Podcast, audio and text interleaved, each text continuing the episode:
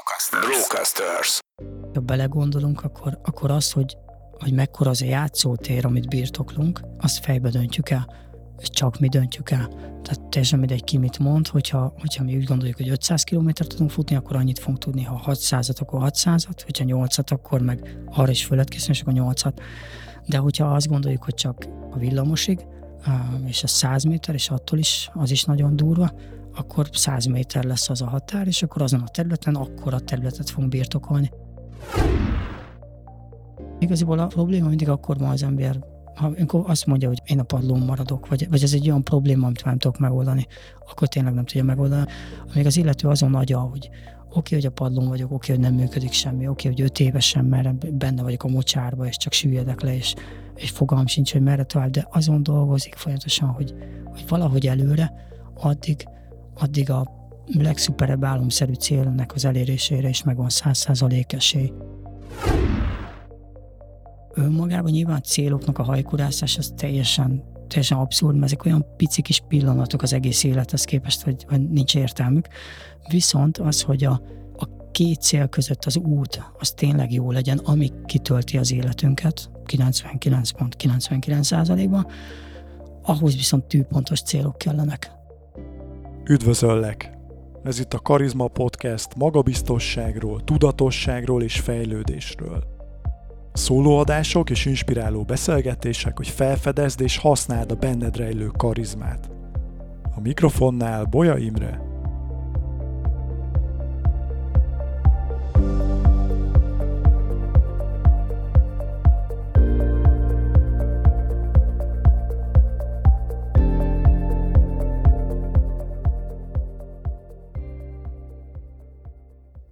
Sziasztok, kedves Karizma Podcast hallgatók! Itt vagyunk az új adással.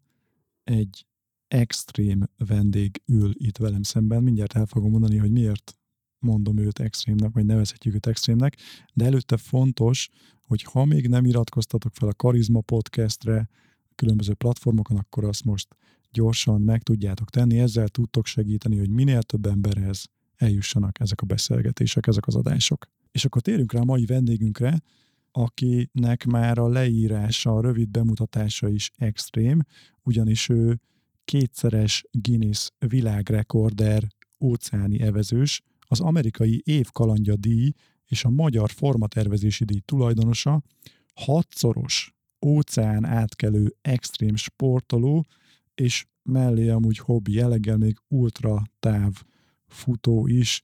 Nagy szeretettel köszöntöm Rakoncai Gábort. Örülök, hogy itt vagy Gábor, szia! Én is köszönöm, hogy itt lehetek. Hello, szia! Megköszöntöm a hallgatókat. Áruljuk el, hogy mi most találkozunk először, és van egy közös ismerősünk, barátunk, mi pedig Gazsi Zoltán, az Icebergnek az ügyvezetője, akivel volt már egy zseniális beszélgetés, ez a 46. adás. Ha még nem hallgattátok meg, akkor ezt hallgassátok meg. Nem most, hanem majd ezután az adás után.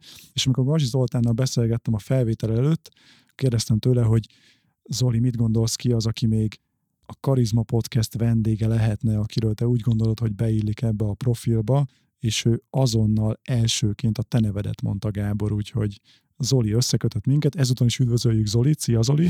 Köszönjük, Zoli. hogy neked köszönhetően itt lehet Gábor. És hadd kérdezelek meg rögtön arról, hogy Gábor, te hogy szoktál bemutatkozni? Kicsoda Rakoncai Gábor?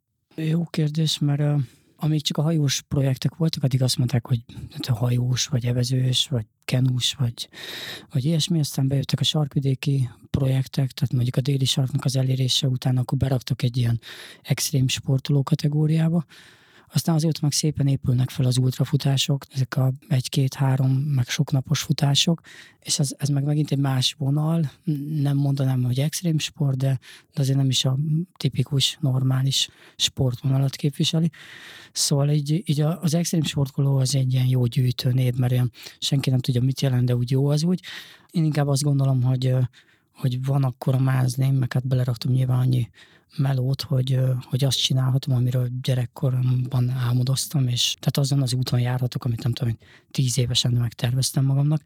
Tehát egyszerűen csak így, így jól érzem magam így, így Gáborként és ez a tervem is a későbbiekre, szóval így erről nem is nagyon akarok lejönni, meg nem akarok semmiféle megalkuvást kötni későbbiekben se, ha már eddig, eddig sikerült, meg működött de hogyha mondjuk is szakmailag nézzük, akkor én, én művésznek tanultam, tehát kisképzőbe jártam, aztán egy építésztervező művész szakra jártam egyetemre, meg hát ahogy mondtad, volt hat óceánátkelés, ebből kettő elvezés, déli sark, Grönland átkelés kétszer, ugyebár a legutóbbi miatt pont, pont onnan van a Zolival a, a kapcsolat.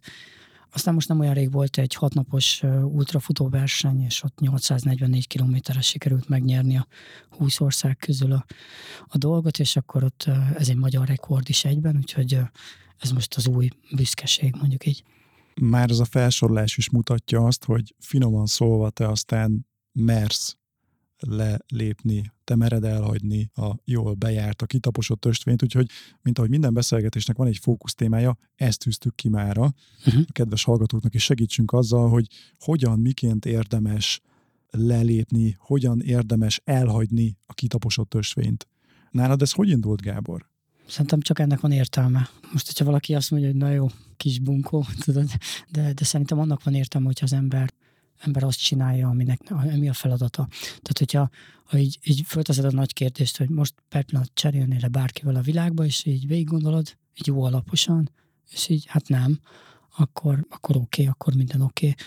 Még akkor is, hogyha valami nagy problémába vagy, de akkor se cserélnél, mert tudod, hogy ez a problémának a megoldása, a túlélése majd elvisz ahhoz a célhoz, amit, ami előtted van, ami csak, csak a te feladatod. És nyilván az, hogy ez kinek mi ez az út, az, az teljesen egyénfüggő. Tehát nem, nem, nem az a lényeg, hogy mindenki a déli sarkra jusson el, és akkor hú de jó, hanem mindenkinek megvannak azok a szintű céljai, mint nekem a déli sark volt, azt viszont kutya kötelessége elérni. És uh, nyilván ezek nem magától működő dolgok, írtó sok meló kell bele, de meg nagyon sok lemondás, meg minden egyéb, de szerintem az embert tartozik magának annyiba, meg a környezetének annyiba, hogy, hogy azt az életet tudja élni, amit, ahol nincsen kompromisszum, amikor itt egy tükörben néz, vagy nem tudom, hogy találkozna a gyerekkori önmagával, és akkor azt mondaná, hogy ja, hát így, így ezt, ezt csináljuk, és az így teljesen oké. Okay. Tehát így bele tud állni úgy igaziból.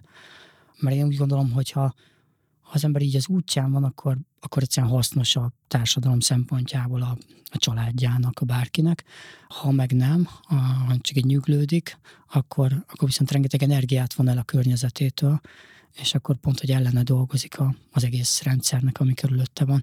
Tehát szerintem nagyon-nagyon össze vagyunk mi kötve, még akkor is, hogyha nem vagyunk ennek tudatába, de, de hatalmas hatással vagyunk egymásra, ha tudjuk, ha nem, és ezzel alól nem lehet kibújni.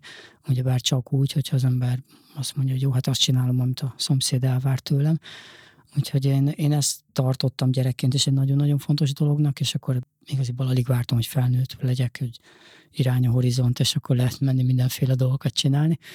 Úgyhogy, úgyhogy ez egy ilyen érdekes dolog volt nálam, ez nagyon-nagyon korán bebizonyosodott, így ki lett mondva, és voltak benne te, te, mond, te mondtad ki, vagy valaki segített ezt neked kimondani? Hogyan jöttél rá arra, hogy neked mi a feladatod az életben, és mi segített ebben?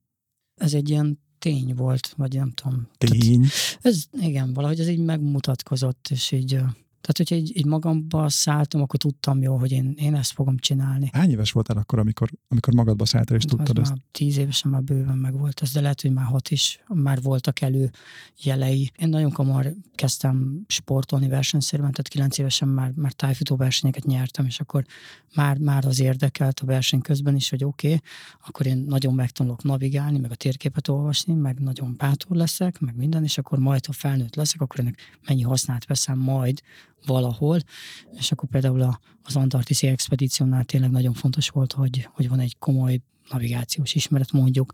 Úgyhogy nálam ez így megvolt, de, de a szüleim is azt mondják, hogy mi heten vagyunk testvérek, tehát van még hat kisebb tesóm, és, és hogy nálam ez nagyon-nagyon korán megmutatkozott, hogy így azért az volt a kérdés, hogy teljen már el a, a gyerekkor, és akkor lehessen már csinálni. Tehát így... Végre 18, és akkor magam ura vagyok. Hát egy kicsit elcsúsztam vele, tehát én már az egyetem közepén jártam, amikor egyszer csak így, hát így, így fölismertem, hogy ja, végül is én egy vidéki egyetemen vagyok, eltartom magamat, távol a családtól, meg minden, és hát akkor ez, ez már végül is felnőtt kornak datálható, mert, mert végül is független vagyok, és akkor a két héttel később már, már indult az első expedíció. Ami hova tartott? Mi volt annak a célja? Ami egy, egy páros óceánátevezés volt. Ez volt az első magyar páros óceánátevezés. Nemzetközi szinten pedig egy, egy világrekorddal zárult, egy saját tervezésű, építésű hajóval 51 nap alatt Kanári-szigetektől. A tűzhanggyával. Szigetekig, így van, így van. Wow.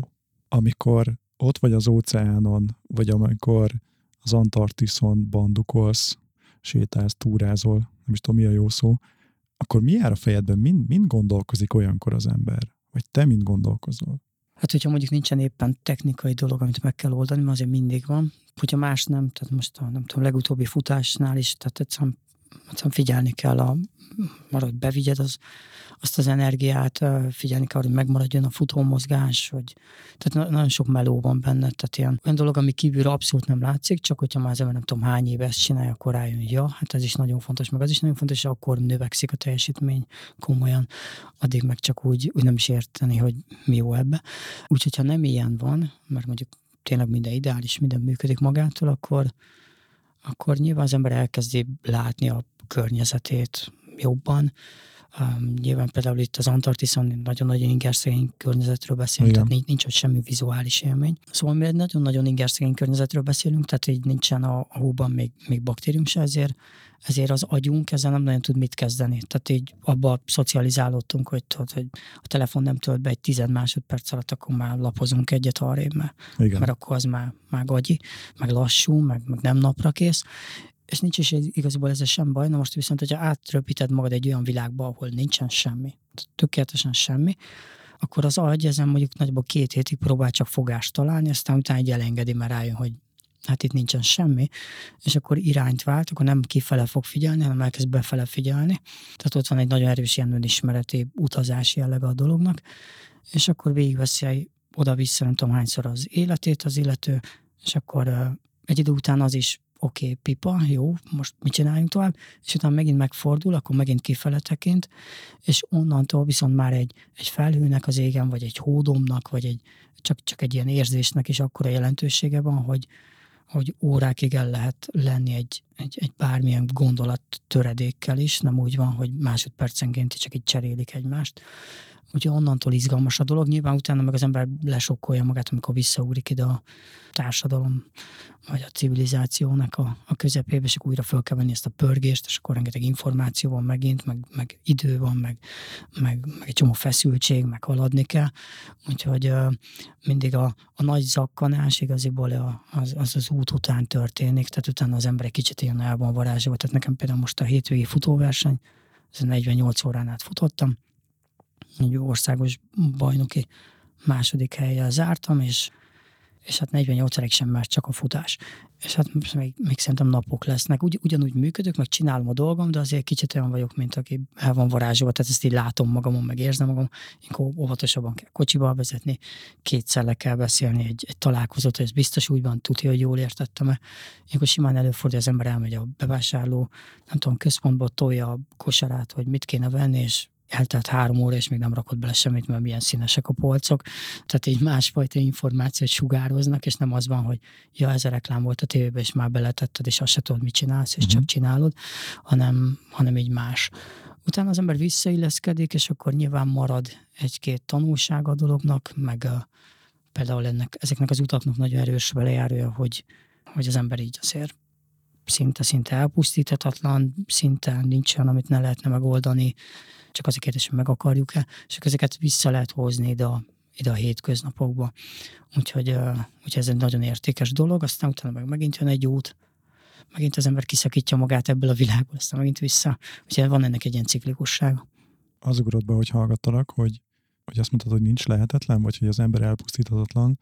Itt a kérdés az, hogy, hogy akkor most ténylegesen nincsenek határaink, vagy vannak határaink, és hogy hogy olyan, mintha ha te folyamatosan feszegetnéd a határaidat. És még ezenből is megkülönböztetném azt, hogy szerintem a testünknek azért lehetnek határai, de hogy hogy jön ide be a, az elménk, a test és az elme viszonya nálad, hogy alakul egy-egy ilyen extrém megpróbáltatás során? Uh-huh. Igen, az egyik nézőpont az, hogy ez tehát borzasztó sérülékeny. Igen. Tehát itt akármit, tehát pár fokkal megnő a hőmérséklete, vagy lecsökken, vagy nem tudom, ütközik egy bármivel. Sőt, még azt mondom, az élettartam is iszonyú kicsi, hát 90 év, szóval nem tudom, én ezen gyerek gyerekként is már ki voltam akadva, hogy miért nem 400 évig élünk, szóval az olyan méltatlan, hogy ilyen kicsi ideig élünk. Ugye? Hogy hegylakók is lehetnek. Nem? Hát minimum, minimum, és hát mi gondolod, milyen szép lenne, hogyha korszakokat átlátnánk, hogyha nem, Hú. nem egy szakmát tanulnál ki hihetetlen módon, hanem azt mondanád, hogy egy, egy csoportot kitanulsz, egy, egy különböző részt, ami, ami Hogy minden földrészen élnénk például. Van, azt mondta, hogy most, most nem tudom, érdekel a, nem tudom, az, hogy egy kicsit lecsendesítsd az elmédet, akkor kimész Indiába, és ott vagy 50 évet, és az semmi, mert tehát az, az, nem az, az, az, nem az van, hogy akkor ezt az életedet erre rátetted, hanem akkor megnézed Egy korszakot. egy korszakot, igen. Tetszik. Szóval így, szerintem ez lenne a normális különben, és így szóval az olyan méltatlan, hogy ilyen kevés. Viszont nyilván ez a végessége adja meg az értékét, mert hogyha most azt nézzük, hogy mondjuk csak 90, akkor, és az is szuper ideális eset, akkor viszont azt lehet mondani, hogy minden egyes nap, vagy minden egyes óra annyira értékes, hogy felfoghatatlan értékes. Tehát ez nem csak egy ked, vagy egy szerda, vagy egy délután kettő, vagy délután három, hanem ez, ez soha többet nem jön vissza. Tudod, és, és most nem tudom, te például rám áldozod ezt, a, ezt az egy órádat, én meg rád, vagy a hallgatók ránk, és, és hát ez tehát ennél nagyobb fizetőeszköz nincs a világon se, szóval ez, ez szuper értékes, mert mindenki egy olyan dologgal fizet, amiből nincsen több. Tehát a, a mai órából nincsen több, aztán kész. Tehát az egyetlen mai órát, azt, azt ide kitettük az asztalra, úgyhogy és akkor nyilván ez adja meg az értékét, szóval nincs ezzel baj, de, de lehetne több. És például engem az pont rajta tart ezen a pályán, hogy akkor ezt a, azt az ívet, amit, amit elképzeltem, azt mindenképp bele akarom rakni ebbe a történetbe. Hogyha így visszatérünk, tehát egyrészt nagyon-nagyon-nagyon sebezhetőek és nagyon-nagyon rövid távú élettartalmú valamibe vagyunk ide bezárva.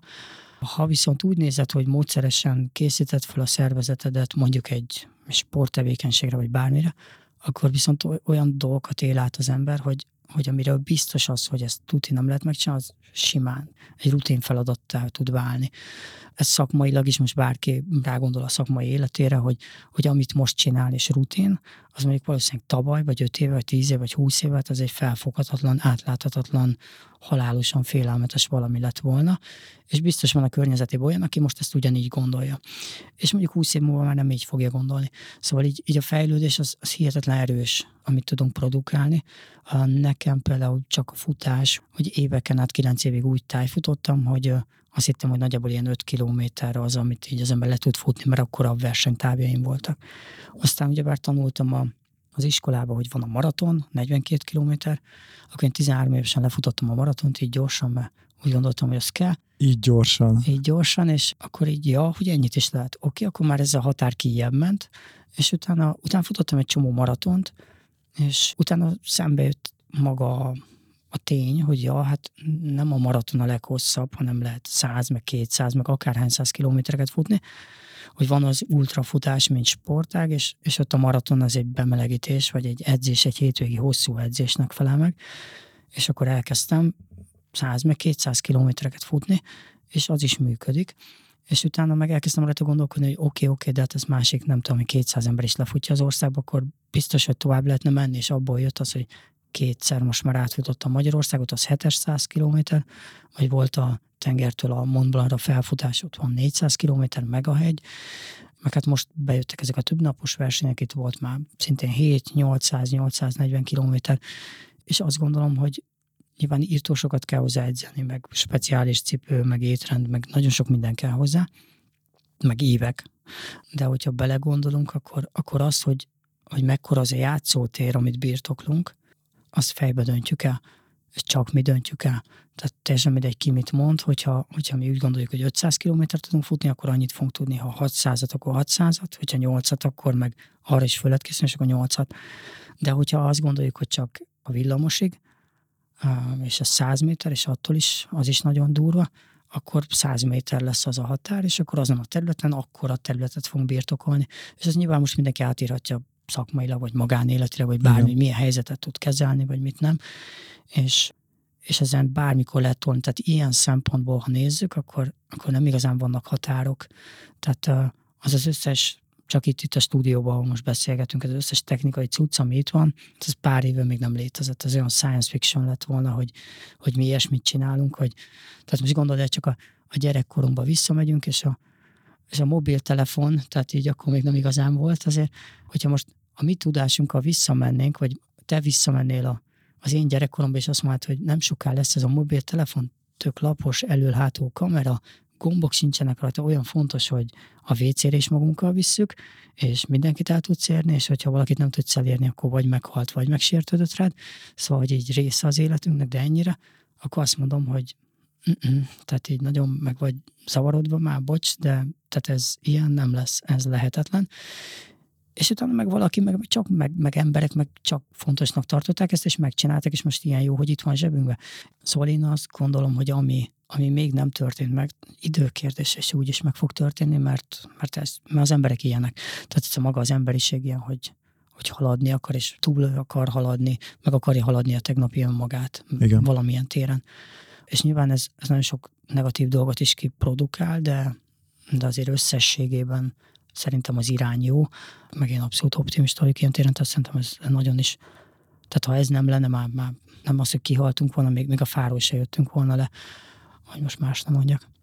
Mondtad ezeket az extrém teljesítményeket itt futásba, óceán átkelésbe, Antarktisz expedícióban.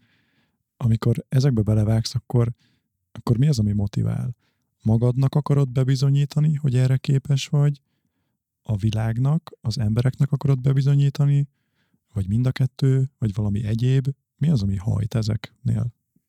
Ez mindegyik, amit mondtál, tehát ez mind fontos.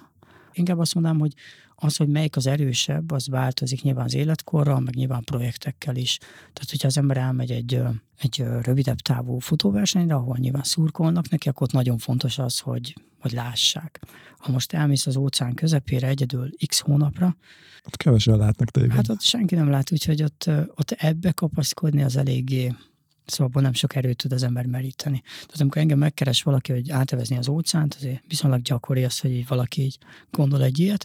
Tehát mondjuk 99%-et mindig lebeszélem az, hogy oké, okay, mi, mi az alapindítatás, és hát ő csak látott a tévébe, és ő is be akar kerülni a tévébe, és akkor hát új, barátom, új. új, mondom, oda nagyon-nagyon egyszerű bekerülni, szóval így, de az nem kell két hónapig életveszélyben egyedül lenned az óceánon, mert hogyha ez az indítatás, akkor azt nem fogod kibírni, és akkor persze néha-néha befut valaki olyan, aki, aki tényleg, aki, aki azt akarja, a lába, a kislába ujjának a végé, és azt akarja, és akkor nyilván föl lehet készíteni, föl is készül, el is megy, meg is csinálja. Úgyhogy ez nálam is így volt az elején, nyilván ez a nyomot hagyni a világba, olyat csinálni, mint más még soha. Aztán utána változott, nyilván az ember tapasztal egy csomó mindent, akkor újra át akar élni, akkor azt gondolja, hogy ha még nagyobb, még veszélyesebb, még hosszabb, akkor még nagyobb lesz az élmény. Aztán utána bejön az a fajta felelősség is, hogy van egy hatalmas követőtábor, hogy, hogy nem mindegy, hogy az ember mit csinál, mit közvetít nekik, mert, mert hatással vagyunk egymásra, akkor ez is formálja egy kicsit a dolgot. Akkor engem például nagyon-nagyon érdekel az, hogy lehetőleg ne legyen kitaposva az az út, vagy minél kevésbé. Ha találok egy olyasmit, már pedig általában csak ilyenek jutnak eszembe, de hogyha, hogyha egy olyan nagyon egyszerű dolog, amit még nem csinált meg senki, akkor akkor abban azért van, tehát azért különleges az, mert, mert akkor nem lehet azt mondani, hogy jó, fölmegyek a netre, megnézem, hogy hogy kell csinálni, oké, így csinálta, ezt vontotta el, ezt kell kijavítani, ezt jól csinálta, azt ugyanúgy fogom csinálni, és akkor, és akkor megvan a menetrend, és csak végig kell rajta menni. Tehát ez egy egyszerű történet.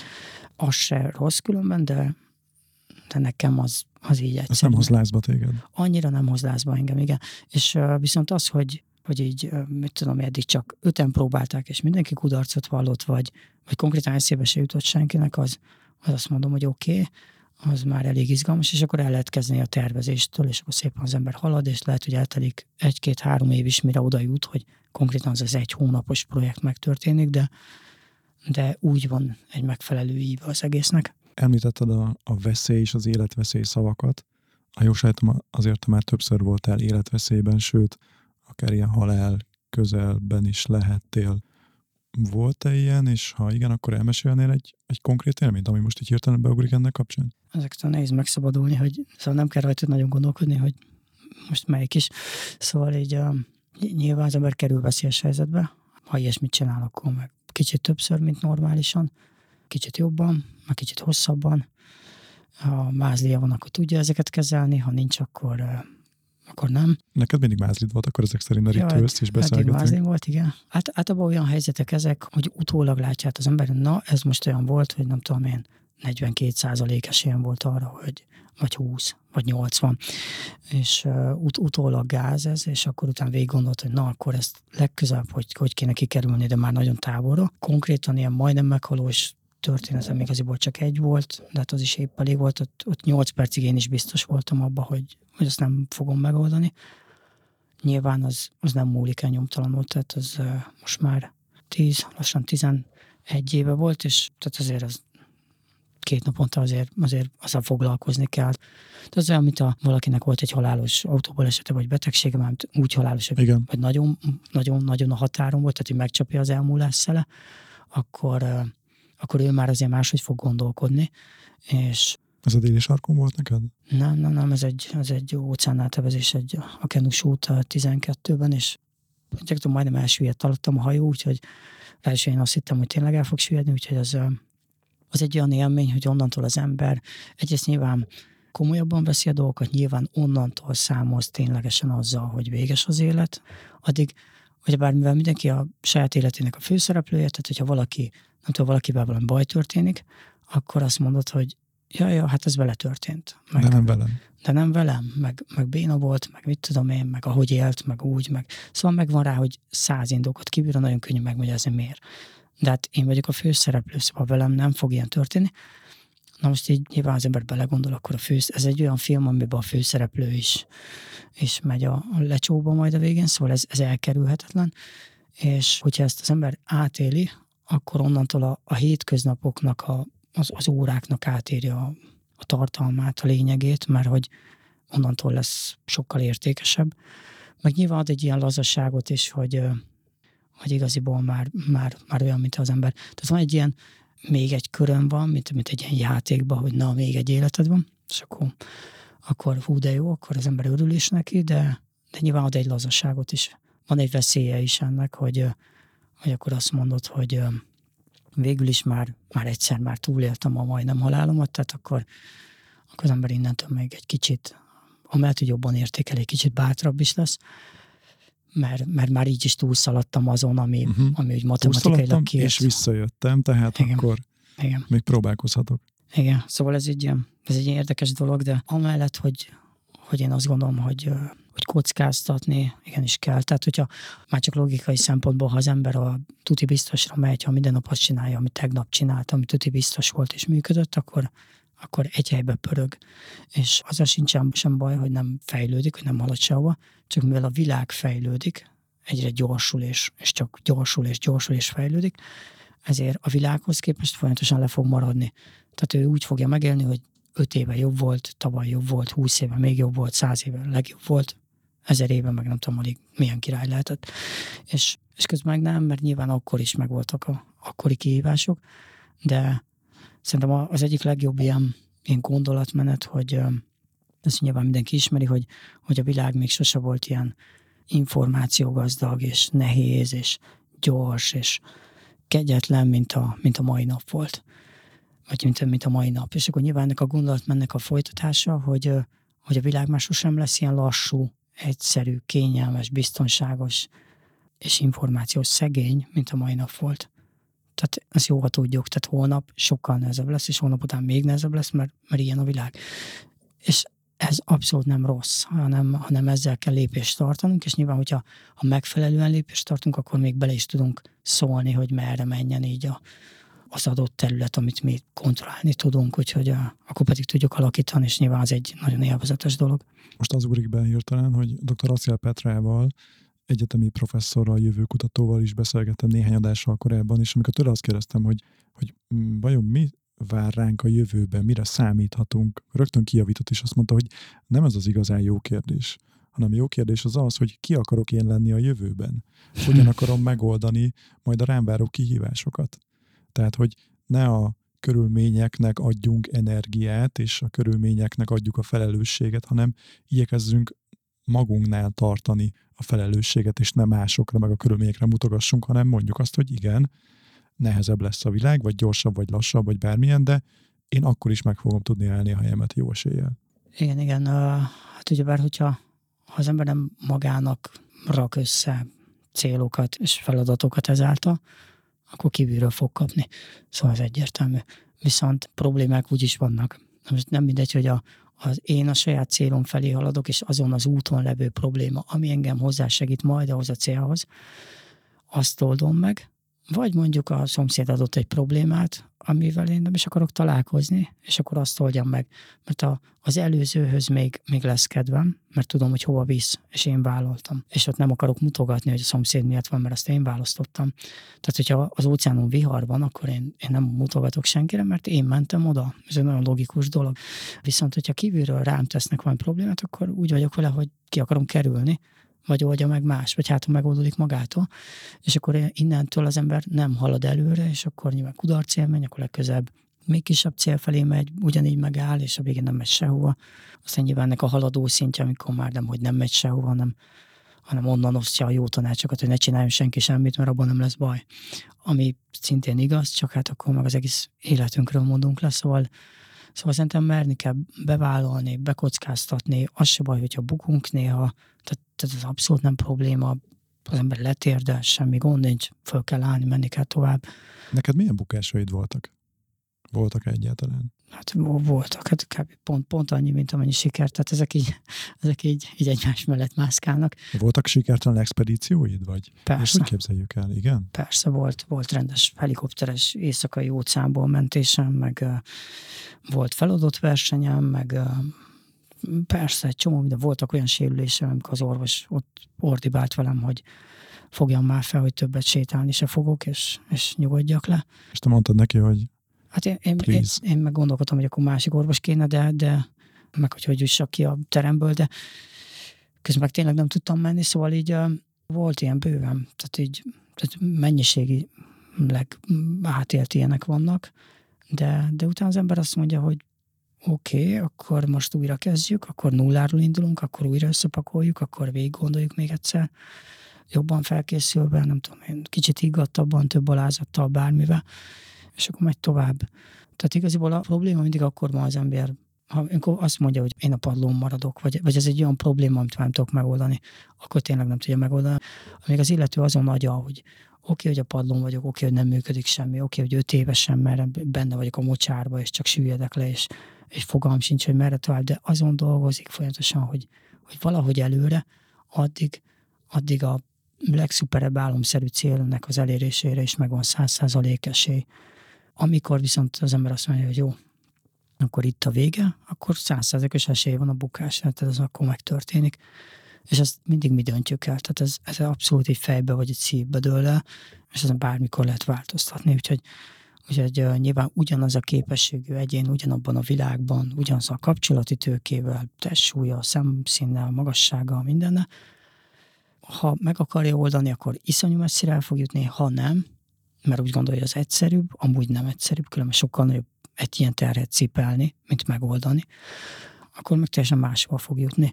Úgyhogy nagyon-nagyon sok ilyen fiataloknak ilyen karitatív előadást tartok, ilyen középiskolákban, egyetemeken, még, még néha még óviban is, és akkor persze nyilván más mesél az ember az óviban, meg az egyetemen, de, de, de mindig ezt próbálom nekik átadni, hogy, hogy csinálják az életet, hogy, hogy igenis álljanak bele merjék elindítani, hogy, hogy ne azt várják, hogy majd, majd megtörténik, meg hát, ha majd most idén nehéz, de majd azt mondják, hogy jövőre könnyebb lesz. Tehát ki mondja ezt. Tehát így, így vagy csináljuk, és akkor olyan lesz, amilyen csináljuk, vagy, vagy nem, nem lesz jobb.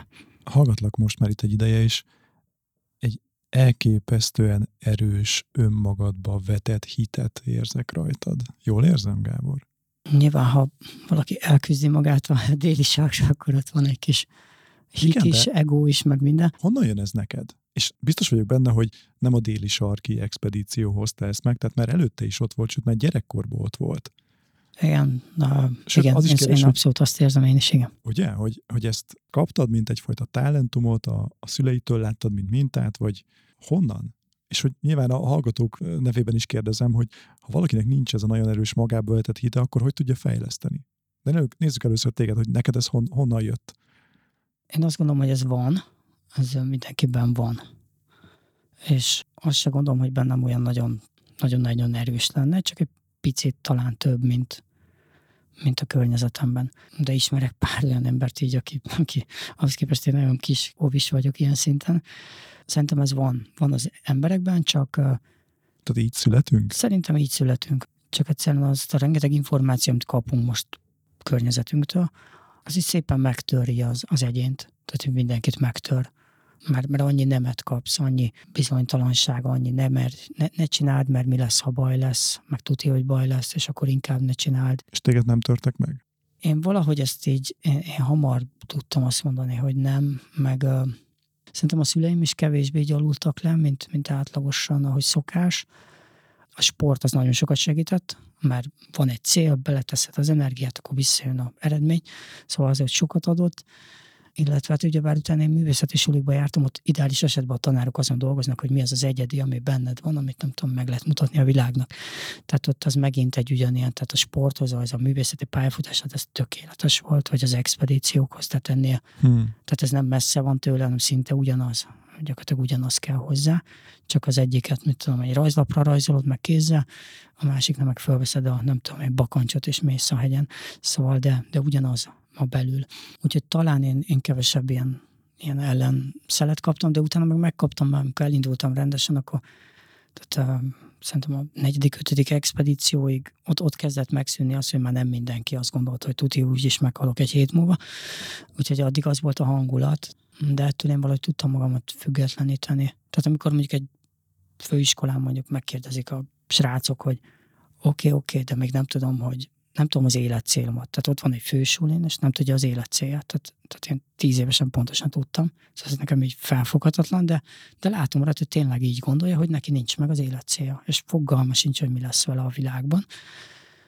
És akkor uh, én általában azt szoktam csinálni, hogy így, oké, okay, a telót mennyit nézed? És hát nem tudom, mond valami nagy számot nyilván. És akkor oké, okay, akkor, uh, akkor ma legyen öt perccel kevesebb, meg holnap is, meg holnap után is, és és amennyivel csökkenni fog az, hogy a, és én nem a telefon ellen vagyok, mert szerintem nagyon zseniális találmány, de ahogy csökkenti az egyén a, a külső információknak a fogyasztását, azzal arányosan fog növekedni az, hogy ő mit akar. Tehát mert akkor nem egy... Befelé tud figyelni, jobban meghallja a saját belső hangját? Igen, meg érzékeli azt, hogy ő tud tenni a világban, tehát nem, nem fogyasztani kell a világnak a iszonyú mennyiségű információját, hanem tehát én magamról tudom, hogy ha, ha elkezdek tényleg több, többet nézem a, a telefonomat, vagy többször megyek el, mint egy hét elmegyek háromszor moziba, az nekem már, már visszalöki a hetemet. Tehát abszolút érzem, hogy már nincs annyi motiváció, mert elmentem, imádok moziba járni, de megnéztem egy jó filmet, kaptam annyi akciót, meg mindent, kicsit én is a szupersztár voltam, meg nem tudom mi voltam, és akkor oké, okay, kijövök, és akkor, akkor így valahogy így már elég a fele annyi a világba. Ha meg ez nincs, meg az az élmény, az emberben alapból benne van ez, csak mélyen, akkor viszont ki fogja magának harcolni, és össze fogja szedni. Szóval szerintem ez egy, ez egy nagyon fontos, ez, ezért van az, hogy az ember menjen el egy, nem tudom, akár egy zarándok útra, akár, akármire, csak, csak egy órát sétáljon egyedül, mit tudom, hetente csak egy órát legyen teljesen egyedül, telefon nélkül, minden nélkül a parkban, ami nem kivitelezhetetlen senkinek, és már is olyan gondolatai fognak jönni, ami, ami így ebben a nagy pörgésben nincs. Mert itt, itt a ránk szakadó valóságot kezeljük, ott viszont elő fog jönni egy csomó minden, hogy amúgy ezt is akarom csinálni, meg azt is akarom, és mi gátol meg ebbe? Hát semmi. Akkor talán csinálni kéne. És utána az ember elkezdi csinálni, onnan meg már nincs visszaút, úgyhogy, úgyhogy ezek ilyen nagyon-nagyon finom dolgok, nagyon-nagyon picin múlik az, hogy, hogy valaki, nem tudom én, mindent meg tud kb. csinálni, tehát én tényleg úgy néz ki, meg kb. semmit. Hm. Közeledik egy gazdasági világválság felénk, vagy már lehet, hogy benne is vagyunk. Elég, igen. De mondhatjuk, igen, igen, benne vagyunk, hogy így 2022. októberében, amikor ezt a felvételt készítjük. Milyen tippeket adnál a hallgatóknak, mint elképesztő teljesítményeket elért sportoló, hogy hogy, hogy lehet ezt jól kezelni szerinted?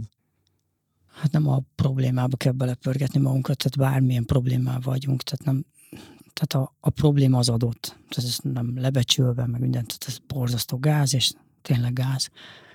Viszont, viszont ha azon pörgünk, hogy ez mekkora nagy baj, attól a baj mérete ugyanaz lesz. Ráadásul alárendelt szerepbe kerülünk a problémához képest, onnan nem fogunk rálátni, hogy hogyan kéne megoldani. Uh-huh. A, legalábbis, legalábbis amit mit tudunk belekezelni. Ha azt nézzük, hogy, hogy oké, okay, most ez van, akkor ezt, ebből, ezt, ezt kell valahogy kezelnünk, akkor, akkor fölötte vagyunk a dolognak, és fogunk látni dolgokat, és lehet, hogy csak egyetlen egy százalékot tudunk változtatni ezen a nagy zűrzavaron, amiben most belekerültünk, a, a saját életünkben, tehát még ott is csak egy százalékot, de az mellett, hogy pont az a különbség lesz, hogy teljesen kezelhető lesz az egész, és, és azt mondjuk, hogy nem tudom, húsz év múlva visszaemlékszünk, és na, én, én, én nem csak ott túléltem, meg nem elsüllyedtem tőlem, én még segítettem a környezetemen is, mert, mert ott jött az az ötlet, hogy tehát igaziból amikor a, az illető, az egyén, vagy, vagy a csapat, a csoport egy, nehéz helyzetben van, akkor az, az mindig egy nagy vízválaszt. Tehát onnan nagyon könnyű lefele is menni, Igen. mert meg lehet magyarázni, Sőt, hogy miatt. Az a könnyebb sokszor. Az a könnyebb, vagy pedig az egy nagyon nagy lehetőség a fejlődésre. Mert amikor minden ideális, abból nem nagyon van fejlődés azért. Nekünk a, a suliban mindig azt mondták, hogy, hogy így melegben nincs alkotás. Ez sose értettem, hogy mit jelent, hogy most hidegnek kell lenni a műteremben, de hát akkor a modell megfázik, szóval nem, nem uh-huh. értettem, mit akarnak, de, de végül az a lényege, hogy ideális helyzetben csak egyfajta fejlődés van, vagy szinten maradás, hogyha ha nagy a terhelés, akkor az ember rá van kényszerülve, hogy új ötletekkel jöjjön elő, kicsit máshonnan néze, kicsit komolyabban vegye magát. Meg, meg amit te mondtál, tehát ezzel nem kifelé mutatni, meg kell tenni, hogy teljesen mindegy mi a probléma, de ebben én hol vagyok a felelős, mert, mert azon a területen lehet változtatni. Tehát a, a globál problémán kívülről most hirtelen azzal, hogy fogyasszuk a híreket és aggódunk rajta még jobban, azzal nem segítünk. Úgyhogy ezek ilyen, szerintem ez egy, egyfajta dolog, és ez most ez bármire működik, egy párkapcsolati uh-huh. problémára ugyanúgy. Igen. Érzem rajtad, hogy azért foglalkoztál már önismerettel, meg foglalkozol. Mondhatom, hogy volt időd egyedül lenni saját magaddal, hogy ilyeneken gondolkodj, de ezen kívül szoktál olvasni ilyen jellegű műveket, vagy máshonnan inspirálódsz? Tehát fogyasztol ilyen jellegű tartalmakat, és ha igen, akkor, akkor miket? Volt idő, igen, amikor, amikor ez a heti egy könyv azért elfogyott nálam is. Az Most, óceán közepén?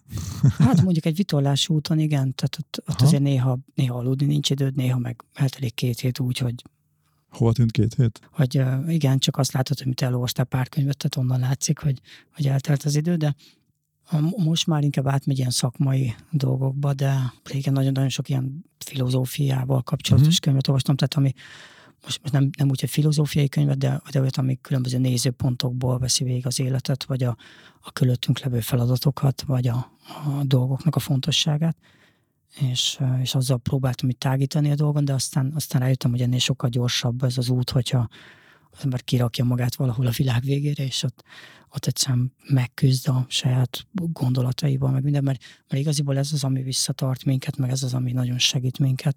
Tehát igaziból itt, itt, itt a fejünkbe dőlnek el a dolgok, és, és nagyon-nagyon kicsin múlnak ezek, úgyhogy, úgyhogy arra kell rászállni az időt, csak ugyebár a mai világ azt sugalja nekünk, hogy, tudod, hogyha van most két perced, én is ilyen vagyok, akkor nem tudom, itt most a beszélgetés előtt kimentél egy, nem tudom én, egy, egy percet, elővettem a telefonomat, és gyorsan, nem tudom én, még valakinek válaszoltam, szóval így, tehát így jó ég, úgyhogy, úgyhogy tehát az ember egyszerűen nem tud, nem is akar egyedül maradni egy fél másodpercig se, vagy üres járaton közben, pont emiatt, hogy nem is tudja, hogy, hogy saját maga kicsoda, micsoda, hanem csak kezeli a valóságot maga körül.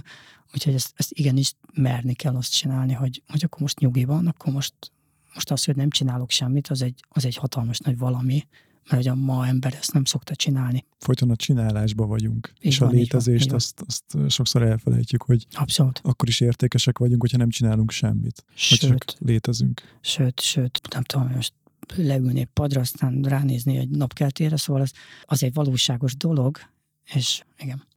Hatalmas teljesítményeket vittél már véghez, és bár nem élünk 400 évig, ha bár ki tudja, ugye mondtad, hogy 20-30 éve nem gondoltuk, hogy ilyen mobiltelefonok lesznek, tehát hogy lehet, hogy lehet, hogy mi már megérjük akár a 150 évet is, nem tudjuk, nem tudjuk feltétlenül elképzelni, de milyen, milyen célokat látsz most magad előtt így extremitás szempontjából? Biztos vagyok benne, hogy, hogy mindig van valami, ami hajt előre. Igen, majd uh, majd 20, 23 márciusában lesz egy uh, Olaszországban egy uh, hatnapos világbajnokság. Szóval az egy ilyen fő cél most már jó Futás, futásból, igen. igen. De van egy félbehagyott hajós projektem, amit, amit mindenképp be akarok fejezni. Igaziból nálam mondjuk mindig van egy öt cél, ami, ami az a kérdés, hogy melyik jön előrébb, hogy, hogy az előző mondjuk hogyan sikerült, hogy uh-huh. mi az, ami logikusan folytatható biztonsági szempontokból, meg bármilyen tekintetben. Úgyhogy, úgyhogy ez egy nagyon-nagyon fontos dolog, hogy az embernek ne egy cél felé menjen csak, mert akkor általában ezeknek a céloknak az a problémája, hogyha az ember megy felé, akkor el is fogja érni. Viszont ha nincsen következő, akkor utána padlót fog fogni, és akkor megszűnik az, ami mondjuk az elmúlt egy hónapban, egy éve vagy tíz évben adta azt a motivációt, hogy egyetem miért van fölkelni, és akkor az ember nagyon-nagyon mélyre tud leesni, és nagyon nehéz onnan visszamászni. Úgyhogy szerintem az a jó, hogyha az ember nem is, nem is egy-egy célba gondolkodik, hanem inkább egy útban gondolkodik, ahol ez a célok, ezek mint egy kilométerkövek funkcionálnak. Tehát tudja jól az ember, hogy oké, okay, most itt tartok, elértem ezt a célt, automatikusan én megyek tovább a következőhöz, meg már látom a következő, következő utánit is, és akkor megint tudom, hogy hol tartok. Abból le lehet vonni a konzekvenciákat, de, de nyilván rengeteget lehet vele tanulni, de, de úton kell lennünk. Tehát, hogyha nézzük ezt a 90 évet, uh-huh. tehát hogyha ha mondjuk veszünk 200 nagy célt, ami a, az életünkben van, akkor, és ezeket összeadnánk, akkor, akkor lehet, hogy egy, lehet, hogy egy, egy óra vagy egy pár órás élményt kapunk. Tehát érted, hogy hajtasz valamiért mondjuk öt évig, megvan, oké, okay, szuper, megveregetik a vállalat, vagy és, magadnak. És most akkor mi legyen? És akkor igen, holnap ugyanúgy föl kell a nap, és menni kell, és még életben vagyunk, szóval így, így még, még tenni kell a dolgokat. Úgyhogy önmagában nyilván a céloknak a hajkurászás az teljesen teljesen abszurd, mert ezek olyan pici kis pillanatok az egész élethez képest, hogy, hogy nincs értelmük. Viszont az, hogy a, a két cél között az út, az tényleg jó legyen, ami kitölti az életünket, 99.99 százalékban, ahhoz viszont tűpontos célok kellenek. Ilyen szempontból viszont nagyon-nagyon nem mindegy, hogy, hogy milyen a célunk, mert a cél adja meg azt az irányt, amilyen úton végig fogunk menni, és amilyen emberek fogunk válni, amilyen emberekkel találkozunk, ahogyan változunk, ahogyan hatunk a világra. Úgyhogy emiatt szerintem fontos egy utat megtervezni, és azon belül konkretizálni célokat, utána nyilván ezeket lebontani lépésekre, stb. stb. Ezt mindenki ismeri, de, de ezzel jó tisztában lenni, hogy én arra megyek, én erre tettem fel az életemet, én nem, nem kb. most azért megyek arra, mert arra könnyebb, vagy, vagy mert, azt mondják mások? Vagy mert azt mondták, nem tudom, a szüleim, vagy nem tudom, mi az ő szülei, hanem én azért megyek arra, mert én érzem, hogy arra kell mennem. És teljesen mindegy, hogy milyen nehéz, akkor is arra megyek. És így tudjuk elhagyni a kitaposott ösvényt, ami ugye a, fókusz témánk. Hát ebben a pillanatban is vagytok, így van. Tony robbins ugrott be egy mondat, tőle hallottam azt, hogy nem az a legfontosabb az életben, hogy milyen célokat érsz el, hanem hogy milyen emberré válsz a közben, miközben ezeket a célokat eléred.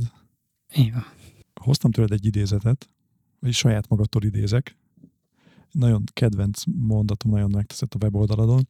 Úgy hangzik, hogy a legmerészebb álmok is megvalósíthatóvá válnak, ha érdemben és minőségben teszünk értük. Mert mindannyiunk feladata átkelni önmagunk óceánján. Te átkeltél már a saját önmagad óceánján?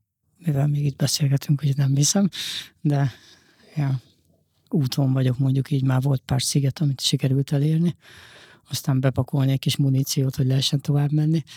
Úgyhogy igen, szerintem, szerintem az, hogy kinek mi ez a felület, az mindenkinek más, kinek mi a túlparton az a sziget, az a kikötőm felé tart, az mindenkinek más. Még az is mindenkinek más, hogy mekkora viharban ezen az úton, mert van, aki mázlista és viszonylag jó időjárási körülmények között tud hajózni, van, akinek meg csak, csak vihart fog ki. De azért gyorsan hozzáteszem, hogy viharban sokkal gyorsabban lehet haladni előre, mint mondjuk szélcsendben, és a viharban meg lehet tanulni hajózni, a szélcsendben meg nem.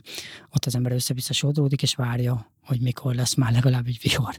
Úgyhogy amikor éppen valakinek nehéz, akkor, akkor azért érdemes így tudatosítani, hogy az, az kivételes időszak. Egyrészt nem tart örökké, másrészt meg hatalmas fejlődési potenciál van benne. Illetve hát itt a, itt a kerékpározásról itt beszéltünk itt, itt még az elején, említettem Illés Adorján barátomat, aki szintén volt már vendég, ugye négy év alatt körbe igen. bringázta a földet, róla volt szó. Igen, igen, róla volt szó. Most van még két magyar, akik körülkerékpározták a földet, ők, ők a a házas pár? A házas pár, igen, igen. Ilyen fekvőbringával. Fekvőbringával, igen, a, harkányi csapat, és én ott a sráccal, én együtt tájfutottam kisgyerekként. Sose gondoltam különben, hogy... Megfertőztétek egymást így az extremitás Nem, a, én a bátyával futottam, és akkor ő, ő mindig úgy hozzánk volt csapódva, tehát ő volt a, mint egy fejjel kisebb, tehát gyerekkorban most egy-két év is nagyon nagy különbség, és akkor úgy ő volt a kicsi, aki jött utánunk. és utána ugye eltávolodtunk egymástól, és akkor egyszer csak eltelik x év, és akkor jön szembe a hír, hogy ja, amúgy megkerülték a földet, és akkor mondom, azt a, hogy biciklivel, azt a. És utána hát találkoztunk, tehát én, én így, így szeretem direktbe beszerezni az információkat, szóval ráírtam, hogy bau, le a kalappal, ígyunk meg egy kávét, és akkor találkozunk, és így beszélgetünk, és felevenítjük a régi tájfutó időszakot, meg mindent, meg az utat, meg minden, és akkor Hát mondom, bocs, muszáj lesz, Tom, ez a leghülyébb kérdés, utálom, amikor tőlem megkérdezik, de, de mi volt a tapasztalás, vagy mi, mint, mint az óceán, milyen az óceán nagy, igen. tudod? És kék. És, és kék, igen, vagy, vagy végtelen, vagy van benne cápa, van, igen. Szóval tudom, hogy ez gáz, de, de mondja már meg, hogy három évig úton voltak, hogy mi az, amivel hazajött.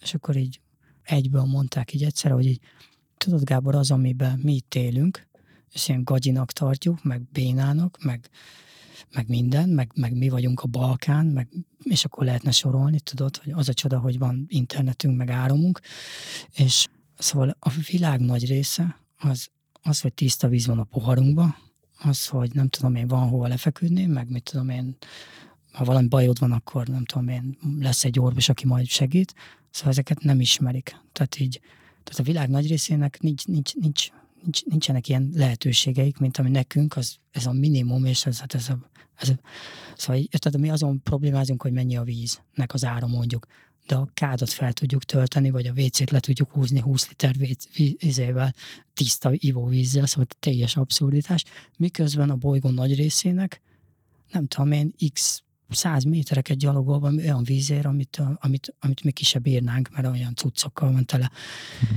És hogy ez a valóság a világnak a nagy részében, úgyhogy, úgyhogy azt mondta, hogy egy kicsit így, ők, ők egy kicsit így most így máshonnan nézik, és akkor így belegondoltam, ugyebár én, én hajóval voltam azért elég sok helyen, és akkor olyan, nem tudom, szigeten, ahol, ahol nem tudom, 2000 kilométer a legközelebbi másik sziget, a legközelebbi településsel, és ott aztán elég egyedül vannak a népek. És akkor belegondolsz, hogy teljesen mindegy, hogy, hogy vagyunk itt ebben az országban, meg mi van, azért ez egy szuper ideális helyzet ez egy szuper ideális korszak, itt minden szuper ideális, és rajtunk múlik, hogy hova fog ez kifutni, akár csak az egyéneken is múlik, és akkor az ember elkezdi egy kicsit így, így nem azt nézi, hogy mi rossz, tehát hogy miért, miért félig üres a pohár, hanem azt nézi, hogy wow, oké, okay, akkor hmm. Uh, uh, akkor végülis itt egy csomó mindent lehetne csinálni még, és akkor még jobb lenne. Tehát így uh, inkább a kihívás látja az emberben, és nem a, nem az, hogy, hogy miért ne csinálja. Úgyhogy ez csak egy a bringázásról. Uh-huh kontrasztba helyezik, és teljesen máshogy értékelik most már az életet. Igen, igen, igen, igen, igen, igen. Wow.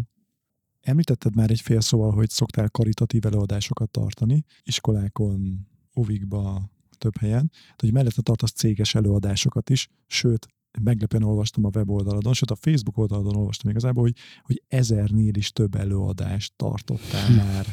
Úgyhogy akár a, a sok titulus mellett azt is mondhatnánk, hogy te egy előadó is, vagy inspirációs előadó is vagy, Gábor. Segíts, mesélj nekem igazából, hogy, hogy mit adnak neked ezek az előadások. Miért szeretsz előadni? Aki ezerszer előadott, ő valamit egyrészt biztosan jól csinál, ez borítékolni vele, másrészt pedig biztosan azért csinálja, mert szereti. Tehát, hogy poénból nem csinálunk valamit ezerszer. Igen, igen amikor ez az új oldal készült, most már legalább két-három éves körül, akkor volt 200 ezer ember fölött a, az össz, összközönséget Hát igen, igen, az összközönség, wow. aki legalább egy másfél órás, tehát aki nem az a 10-20 perces valamit hallgatott. A vicc az egészben, hogy amikor én fiatal voltam, én, én utáltam megszólalni, tehát én a tipikusan a sarokba csendbe levő gyerek voltam. voltam. Abszolút, és az egyetemen azért kaptam, nem tudom én, kellett csinálni mondjuk egy fél éves kipakolás, kitenni a maketteket, meg mindent, hogy mind dolgoztunk az elmúlt időszakban, akkor én voltam az, aki azért kap négyest, mert nem mesélt a saját munkáról, a saját osztálytársa és tanárai előtt öt percet sem, mert mert az már olyan komfortzónán kívül élmény uh-huh. volt, hogy inkább meghaltam volna, mint hogy öt percig beszéljek az, arról, amit fél évig dolgoztam rajta, tehát nyilván mi az értettem. És aztán az első projekt után nyilván ott a szponzoroknak azért csak el kellett mesélni, hogy mégis mire költöttük el a pénzüket, és úgy ott, ott valami így látszódott, hogy, ja, hogy ez nem csak egy ilyen beszámoló, hanem ja, hogy itt olyan gondolatok vannak, meg olyan történések voltak, ami átírható ide, és végül is ugyanitt itt is használható, és, és ja, végül is ugyanaz kell egy, egy célnak a megvalósításához, egy krízishelyzet kezeléséhez, egy csapatot összefogni, ami ugyanaz van kint, mint itt, csak ott legfeljebb gyorsabb és kicsit veszélyesebb, de ugyanaz. És akkor ebből szépen lassan felépült ez, úgyhogy én ezt, én ezt imádom, és ja, elég sok ilyen, ilyen céges rendezvény, csapatépítő, meg minden nem vagyok túl, de nyilván ami a egyetem és a, mondjuk a céges világ között van, a, vannak ilyen nagyon különleges dolgok is, hogy tudom én, mondjuk fegyházban előadni. Uh, nyilván nem az önmegvalósításról kell beszélni, inkább a kitartásról, de, de van, van, volt egy pár ilyen, vagy javító nevelő intézetben, tehát volt pár olyan, ami, ami tényleg ilyen szuper különleges dolog, és, és én mindig úgy érzem, hogy én gyakorlatilag többet tanulok, meg olyan kérdéseket kapok, hogy mindig a kérdés részt, tehát van mondjuk egy, egy 40 perces blokk, ami kvázi egy előadás, elmondja nem tudom, a rendezvény szervező csapat, hogy mire kell figyelni az adott csapatnak, mire uh-huh. van szüksége, mivel küzdenek, most mit kell erősíteni, a nap témája, stb. stb. És akkor azt domborítom ki a nem tudom, 15 darab expedícióból, amit, amin végig szaladok így egy, egyfajta ívvel. És utána jönnek a, ez a kérdés-válasz rész, és akkor lehet úgy mélyíteni a, a témán, és meg nyilván az egy élő, tehát az egy nagyon aktív valami, úgyhogy, és én nagyon-nagyon sokat kapok ettől, már, már, csak, már csak attól, hogy, hogy így jön egy olyan válasz, ami, amit mondjuk még én sem fogalmaztam meg. És pont ezért tartom nagyon fontosnak, hogy az ember így csinálja az életét, mert hogyha, tehát hogyha ha elég lenne az, hogy mi a sarokban elmélkedünk a világon, akkor, akkor tudod, akkor nem hiszem, hogy lenne testünk, meg is mondjuk egy, nem tudom, egy ilyen gondolat lennénk a sarokba, mert elég lenne gondolkodni. Egy agy, ami csak gondolkodik. Így van. Se és ott, elve, ott lebegne, és akkor, akkor gondolkodna, hogy milyen lehet, nem tudom én, a déli sarkon lenni. De azért van lábunk, meg minden, hogy el is menjünk, ha, ha arra kíváncsiak vagyunk, és el is lehet menni oda, és meg lehet nézni. És nagyon más megnézni, megtapasztalni, mint végig gondolni, hogy milyen lehet, ha. Tehát ez a, ez a fotelből agyalni a világon, az, az egy nagyon, egyrészt nagyon félrevezető, másrészt szerintem zéró semmi értelme. Tehát egyszerűen menni kell, csinálni kell, és közben kell tapasztalni. Tehát az, azért van ilyen testünk egyáltalán, hogy menjünk, azt csináljuk, azt azért van szánk, hogy mivel kommunikáljunk egymással, tehát nekem ne, az, ne, ne azt akarjam kitalálni, hogy vajon mi járhat a fejedbe, mondjuk értem, mondjuk van egy párkapcsolati problémánk, és akkor, akkor vaj, vajon miért gondolja azt, vagy miért van ilyen rossz hangulat? Tehát egyszerűen Kérdezzük meg tőle, és meg, mondja Beszéljük meg, így van, így van, és oldjuk Abszolút. meg, és akkor rövidre van zárva, és abból van fejlődés, szóval és ugyanígy a, a sporthoz az azért, azért ilyen a testünk, hogy igenis használjuk, hogy hagy izzadjon, hagy dolgozzon, hagy küzdjön. Te aztán ezt használod rendesen. Hát Izzad, igyekszem. Izzadsz és küzdesz. Szuper. Neked is hoztam néhány villámkérdést a végére. Szóval villámkérdésekre villámválaszok. Oké. Okay. Rengeteg előadást tartottál már, ezer fölött van bőven a számuk mivel a Karizma podcastben a kommunikációt is ki szoktuk domborítani, az a kérdésem, hogy mi az a kommunikációs trükk, amit gyakran használsz, akár ezeken az előadásokon is, és nem szívesen osztanád meg, de most nyilván megosztod a podcast hallgatóival. Hát én nagyon figyelek arra, hogy, hogy ne, ne felépítsem magamat a színpadon, hogy én vagyok a nagy, nem tudom, én jöttem a, a nagy a nagy rakoncai az expedícióban, most itt vagyok, vagy kijöttem a tévébe, hanem pont leépítem magam az elején, hogy én egy teljesen normális, egy teljesen hétköznapi, teljesen átlagos ember vagyok, és akkor megvan az, hogy ja, ő tényleg olyan, mint mi, meg, meg hát pont ugyanolyan, sőt, sőt, még, még annyi se, akkor lehet elmondani, hogy, hogy viszont fejembe vettem, hogy, és tettem érte, hogy, és akkor megy át az az információ, hogy ja, hát ja, hát én is a fejembe veszem, és én is teszek érte, és utána jönnek vissza, nem tudom, még egy hónap múlva már jönnek vissza szépen az üzenetek, hogy na, öt éve küzdök azzal, hogy, de most megvolt, és, és a fene gondolta volna, hogy elég rá két hét. Zseniális. Ha újra kezdenéd a, a karriered, ha lehet ez karriernek nevezni, de valahol mégiscsak az, vagy inkább talán küldetésedet, akkor mi az, amit másképp csinálnál? Sokkal korábban elkezdeném a, a, az utakat. Tehát biztos nem várnék 23 éves koromig az első úton fogtam volna magam, 16 évesen mentem volna. Wow. Mi az a hiba, amit gyakran el szoktál követni? Alábecsülöm a, a kihívás részét, és uh, amikor majd találkozok vele, akkor pedig, akkor pedig hajlamos vagyok, mondjuk akkor már nézni azt, hogy hogy, hogy kéne bele kifarolni. Általában különben az emberek alábecsülik a, a, mögött, a, a munkát, amit bele kell majd rakni, és akkor közben találkoznak vele, és akkor azt mondja, hogy hú, hát ez nehezebb, és akkor inkább abba hagyom. Tehát be kell szorozni mindig vagy hárommal, mert, mert minimum annyi lesz. Ha csak egyetlen egy dolgot mondhatnál, akkor szerinted minek köszönheted a sikeredet? Ezen a pályán Hát a, a életbe kell maradni. Ja, meg, meg kell oldani, tehát vannak életveszélyes helyzetek, az a kritikus rész, azt kell megoldani. Tehát a, a köztes idő az vicces, meg szórakoztató, meg könnyű. Van egy-két pillanat, amikor viszont, viszont nagyon könnyű elrontani, és akkor kell észnél lenni. Ha lenne egy óriási hirdetőtábla az országban, akkor arra mit írnál?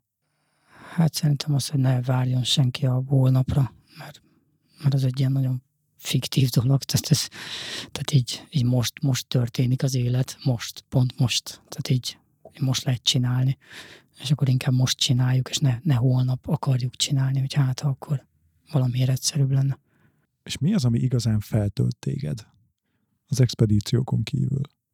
Hát mondjuk a haverokkal nyilván filozofálni az életről, mondjuk egy, egy jó edzés, egy, egy jó futás, egy, egy nem túl megerőltető, de jó futás, egy feszesebb, nem tudom, mondjuk 20 km, ami az ember úgy este úgy, úgy kipörget magába, aztán mondjuk tényleg egy, egy minőségi jó filmet megnézni a moziba, akár teljesen egyedül, vagy ja, ilyesmik. Uh-huh. És végül Gábor, az utolsó kérdésem az, hogy hogy lehet veled kapcsolatba lépni, sőt, hogyha valaki kedvet kapott ahhoz, hogy téged meghívjon az ő cégéhez, munkahelyére, akkor gondolom van erre lehetőség, és hogy lehet veled így módon kapcsolatba lépni? Ott van egy weboldalom, amit most már többször felmerült, ez a rakoncai.com, CZ-vel és y -nal. Aztán van egy Rakoncai Expedíciók nevű Facebook oldal, ez viszonylag talán ez a fő kommunikációs forrás. Meg nyilván Insta oldal is van, meg, meg LinkedIn, meg minden, de, de, de talán a Facebook a legerősebb, vagy, vagy a weboldalon keresztül, hogyha valaki ír egy levelet, akkor, akkor arra fog kapni választ is biztosan. Hogyha ezeket most mind nem tudtátok megjegyezni, semmi gond, készül majd ehhez az adáshoz is egy külön weboldal, felmentek a karizmapodcast.hu-ra, ott megtaláljátok Gábor összes elérhetőségét, és kapcsolatba tudtok vele lépni. Gábor, van-e még benned valami olyan gondolat, amit mindenképp átadnál a Karizma Podcast hallgatóinak? Igen. Uh... Éreztem. Oké, okay. szóval uh, igen, ez közben többször eszembe jutott. Nem biztos, hogy messze nem ez volt a legveszélyesebb úton, meg semmi, de, de nyilván ez a legmenőbb a déli sarokra jutni, tehát, tehát annál messzebb nem tudsz menni a bolygón, mert elmész a déli sarokpontra, és akkor onnan bármerre mész egy métert, akkor már hazafelé mész, tehát csökken a tehát, tehát az a világ vége most per pillanat, tehát nincs hova menni onnan messzebb és szuper bonyolult, és szuper komplikált oda eljutni, csak, csak az engedélyeztetése, tehát olyan ember, aki még nem volt ott, évi, évi szinten hat ember szokott kapni erre engedélyt, ezek általában már sikeres Everest mászók volt az északi sarkon, meg nem tudom, a síléces expedícióról beszélünk, tehát minimum síléces született a lába, szóval, és ezek az emberek is öt évig szoktak erre készülni. Szóval így ez egy elég bonyi dolog, amikor én kitaláltam, nekem sikerült fél év alatt oda eljutni, mert volt nyilván bevezető expedíció, Grönland átkelés, meg, meg egyéb dolgok, de mindesetre ez egy 900 kilométernél hosszabb, 44 napos expedíció volt, ahol negyed magammal voltam egy csapatban, és ugyebár az utolsó tíz nap az, az borzasztó nehéz volt, tehát ott, ott már nem tudom én, tehát én nagyjából egy 10%-át elvesztettem a testsúlyomnak, fagyási sérülések, de a csapatom... Ott volt meg az arcod is, ugye? Ott, ott volt az arcom, egy jó kis folt, uh, ugyebár fogytán volt a kajánk, tehát nagyon esélyes volt, elbukik az egész expedíciót, már stabil a mínusz 30 fok, folyamatos szembeszél van, ingerszegény környezet, ugye bár csak más nem mondjak, ott tehát itt másfél hónapig nincs fürdés, tehát, tehát az se annyira egyszerű itt, hogy elviselni a, nem tudom, norvég srácot, de a norvégnak is elviselni a magyar srácot, hogy jesszusom. Szóval így, így az utolsó tíz nap nagyon kritikus, nagyon nehéz, akkor már, már minden hiányzik, és már, már néha azt elveszített, hogy még gyerekkori álmod is volt oda eljutni, hogy azt se tudod, miért vagy úton. Tehát, tehát hihetetlen mélységbe le kell menni, és meg kell keresni, hogy az alapmotivációdat, hogy egyáltalán mit csinálsz ott, és közben meg uh, ugyebár úgy néz ki a menet, hogy egy órát gyalogolsz, 10 percig eszel, egy órát gyalogolsz, 10 percig eszel, tehát fontosan enni kell, meg különben kihűl a szervezeted, és haladni kell, és húzol egy egy testsúlyodnál nehezebb szánt, amiben benne az összes felszerelésed, és csak mész, mész, mész. Szóval ez így monoton is, meg minden. És szóval az utolsó tíz napban én onnan szedtem elő a, a muníciót, mondjuk így szellemileg, hogy, vagy mentálisan, hogy elképzeltem a, a célt. Van ott egy fausztop rajta, egy fémgömb körülött egy, egy ilyen félkörben 12 zászló, akik vigyáznak az Antarktiszra, tehát egy ilyen ceremónia helyszínnek hívják, egy ilyen látványos hely, és nyilván erről rengeteg fotót megnéztem, meg videót, meg mindent, hogy tudjam, hogy hova akarok eljutni, hogy tudjam vizionizálni, stb.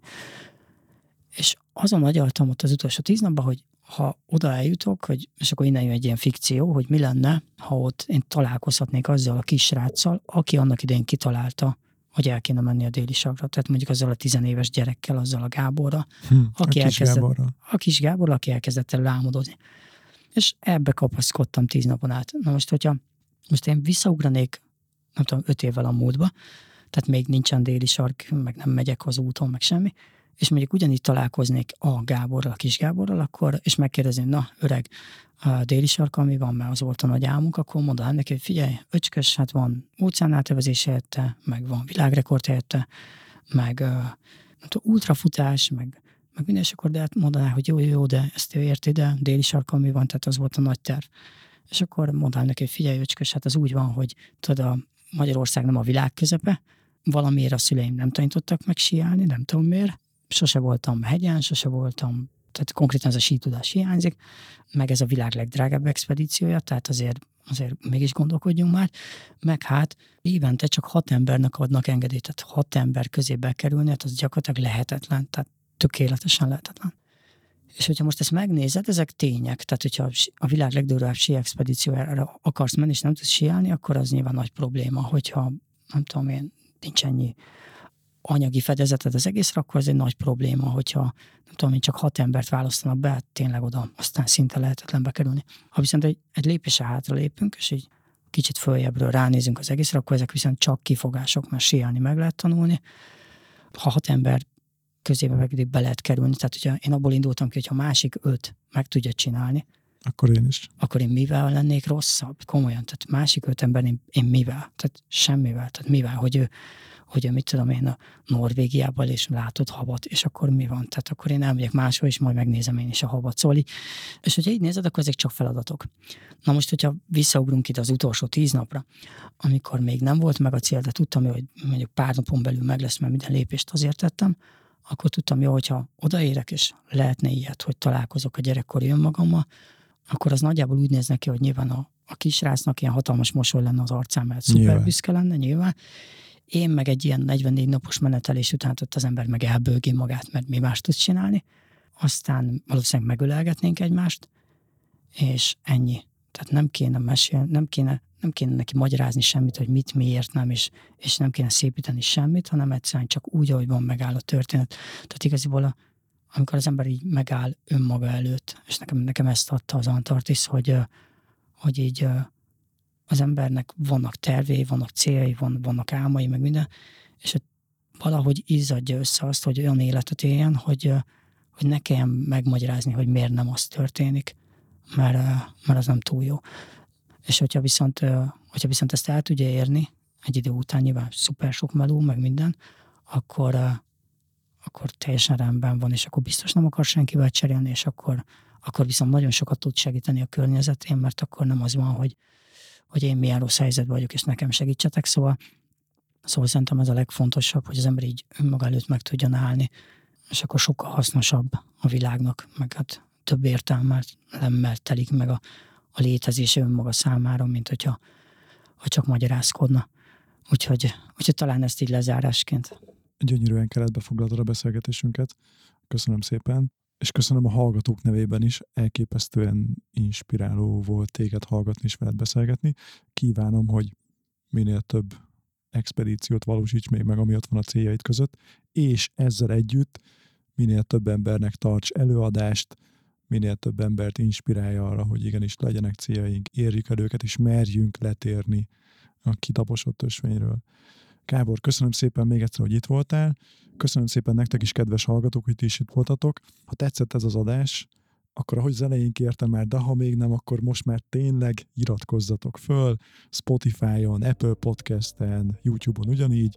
Lehet lájkolni, adjatok minél több csillagot, és találkozunk a következő adásban. Addig is a legjobbakat kívánom mindenkinek. Sziasztok! Én is köszönöm, és sziasztok!